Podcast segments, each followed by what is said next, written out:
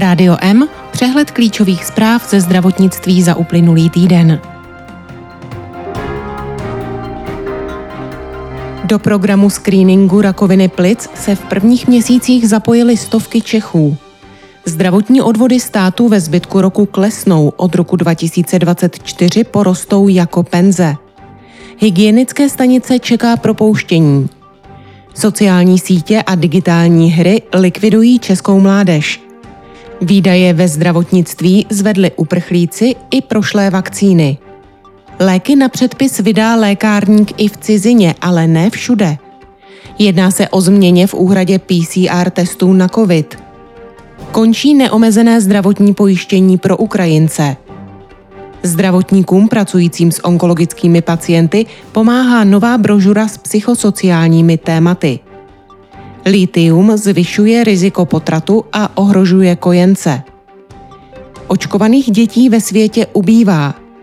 Britské zdravotnictví ztrácí miliony, chybí mu lidé. Švýcarsko odmítá přijímat zraněné Ukrajince. Za prvních pět měsíců letošního roku se do pilotního programu časného záchytu karcinomu plic zapojilo 1152 klientů VZP. U některých z nich vyšetření skutečně nádor odhalila. Účast ve screeningovém programu byla lékařem nabídnuta téměř dvěma tisícům klientů, kteří splňují daná kritéria. Tři pětiny oslovených pacientů účast v programu přijali. V rámci programu bylo za prvních pět měsíců roku odhaleno devět nádorů plic, desítky vyšetření skončily zatím s nejasným výsledkem a pacienti se tak musí podrobit dalším prohlídkám. Šest z potvrzených nálezů připadá na ženy. Vyšetření prováděná v rámci programu dokáží zachytit i další plicní choroby, například chopn. Hrazená prevence je určená kuřákům mezi 55 a 75 lety. Podmínkou je ochota zapojit se do sledování na dobu pěti let. Lékaři si od programu slibují zvýšení podílu lidí, jimž je možné nádor odstranit při operaci. Nyní je to asi 15% pacientů, díky programu by to mohla být až polovina. Státní platby do zdravotnictví za důchodce, děti, studenty nebo nezaměstnané po lednovém zvýšení ve zbytku roku klesnou. Stát by tak měl za celý letošek odvést do veřejného zdravotního pojištění za každého svého pojištěnce v průměru stejný objem peněz jako loni. Snížením úhrad do veřejného zdravotního pojištění chce stát ušetřit zhruba 14 miliard korun. Valorizační mechanismus zaváděný od roku 2024 bude stejný jako u důchodců. Státní platby do zdravotnictví tedy porostou o inflaci a o polovinu růstu reálné mzdy. Systém je nastaven tak, že meziroční pokles plateb nebude možný. Valorizace bude vycházet z měsíční částky 1900 korun na pojištěnce, kterou bude stát podle novely odvádět příští rok. Nyní se předpokládá, že v roce 2024 odvody za státní pojištěnce vzrostou o 82 korun a rok následující o další 50 korunu. Do Česka dorazilo 14 dávek vakcíny proti opičím neštovicím. Jsou uskladněné ve fakultní nemocnici Bulovka v Praze. Celkem by Česko mělo dostat 2800 dávek. S plošným očkováním se nepočítá. Vakcíny země dostala darem od Evropské komise, která očkovací látku nakoupila ze svého rozpočtu a rozděluje ji mezi členské země. Hygienické stanice zeštíhlí o více než stovku pracovních míst. Redukce čeká i další instituce spadající pod Ministerstvo zdravotnictví, Ústav zdravotnických informací a statistiky a Státní zdravotní ústav. Důvodem propouštění jsou úspory ve státním rozpočtu. České republice žije na 70 tisíc lidí s diagnózou epilepsie. Přibližně 20 tisíc z nich jsou ženy ve fertilním věku. Každoročně proběhne v Česku 450 porodů doprovázených touto nemocí. Především jim a jejich blízkým nabízí nový český web pomocnou ruku v otázkách intimity, těhotenství a mateřství. Život s epilepsií obvykle vyžaduje lékařskou péči i specifický přístup ke každodenním aktivitám, včetně péče o dítě. Český spolek Epistop, který se dlouhodobě zabývá problematikou epilepsie, proto připravil českou verzi webových stránek zenyaepilepsie.org. Lékaři a pracovníci z organizace chtějí Češkám usnadnit orientaci v tématech spojených s nemocí, na něž v ordinacích lékařů mnohdy nezbývá čas. První profil na sociální síti si mládež zakládá v 11 letech. Průměrně spravuje pět profilů. Sociální sítě rizikově užívá až polovina středoškoláků a třetina žáků základních škol. Digitální hraní v Česku ohrožuje až čtvrtinu žáků základních škol. Data o rizikovém užívání digitálních her a sociálních sítí uvádí zpráva o digitálních závislostech v České republice 2022, kterou počátkem července schválila Rada vlády pro koordinaci politiky v oblasti závislostí. Nadužívání internetu a digitálních technologií se týká velké části populace. Problém ohrožuje děti i dospělé, uvedl národní koordinátor pro protidrogovou politiku Jindřich Vobořil. Za schváleným vyšším schodkem státního rozpočtu stojí i výdaje ve zdravotnictví. Více peněz si žádají ukrajinští státní pojištěnci, nepoužité vakcíny proti covidu i prošlé léky na jeho léčbu ve fakultních nemocnicích. K výraznému navýšení došlo u položky státních pojištěnců. Vzhledem k počtu Ukrajinců se získaným statutem dočasné ochrany na území České republiky, který v minulých dnech překročil 400 tisíc, nejde o zanedbatelný výdaj. Platba za státní pojištěnce se zvýšila o 5,2 miliardy korun. Přes 3 miliardy korun připadá na nespotřebované vakcíny proti COVID-19. Dalším původně neplánovaným výdajem ve výši 1,2 miliardy korun jsou úhrady za léky na COVID-19 po expiraci, většinou monoklonální protilátky. Léky na předpis si český cestovatel vyzvedne i v zahraničí, avšak pouze v zemích Evropské unie a na předem vystavený recept v listinné podobě od českého lékaře. K lékům na palubu letadla se vyplatí přibalit i lékařskou zprávu.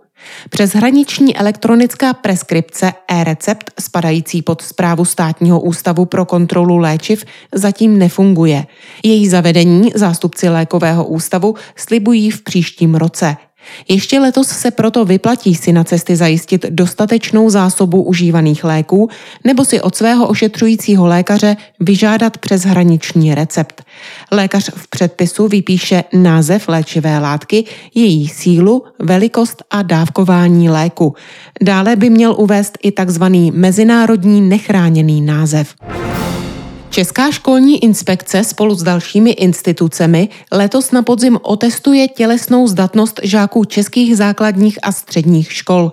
Testem projde asi 250 tisíc dětí a bude to poprvé po 30 letech. Ze získaných dat inspekce vytvoří doporučení pro všechny školy. V něm odborníci pedagogům poradí, jak dětem správně ordinovat pohybové aktivity a rozvíjet jejich pohybové dovednosti. Hospodaření zdravotních pojišťoven v uplynulém roce výrazně poznamenala pandemie COVID-19. Výsledkem je, že všech sedm pojišťoven skončilo se záporným hospodářským výsledkem a celkové saldo příjmů a nákladů systému veřejného zdravotního pojištění dosáhlo minus 12,5 miliardy, přestože se o 200 korun zvýšila měsíční platba za státní pojištěnce. Úhradu preventivních testů na koronavirus ze zdravotního pojištění ministerstvo zdravotnictví vylučuje. Ve sněmovně to uvedl ministr zdravotnictví Vlastimil Válek. Plošné testování podle ministra dávalo smysl z medicínského důvodu jen například na začátku školního roku. Smysl ztrácí i protože se zkracuje doba nákazy koronavirem. Dva lidé se při současně šířících se subvariantách Omikronu nakazí i během jedné minuty. Ministr chce ale jednat se zdravotními pojišťovnami o možném proplácení PCR testů bez žádanky od lékaře lidem s příznaky onemocnění. Nyní je třeba vykomunikovat, kolik testů by se mohlo hradit a v jakých intervalech. Česku žije zhruba 10 tisíc žen v reprodukčním věku, které mohou být nakaženy žloutenkou typu C. Nemoc mohou v těhotenství přenést na dítě, které se může narodit předčasně, být menší a mít nižší porodní váhu. Odborníci z Institutu klinické a experimentální medicíny a Ústavu pro matku a dítě v Podolí proto doporučují, aby byly ženy na hepatitidu C v těhotenství či ještě před ním testovány. Po 150 dnech ode dne udělení dočasné ochrany ztrácí ukrajinští běženci ve věku 18 až 65 let statut státního pojištěnce, kdy za ně každý měsíc zdravotní pojištění hradil automaticky stát.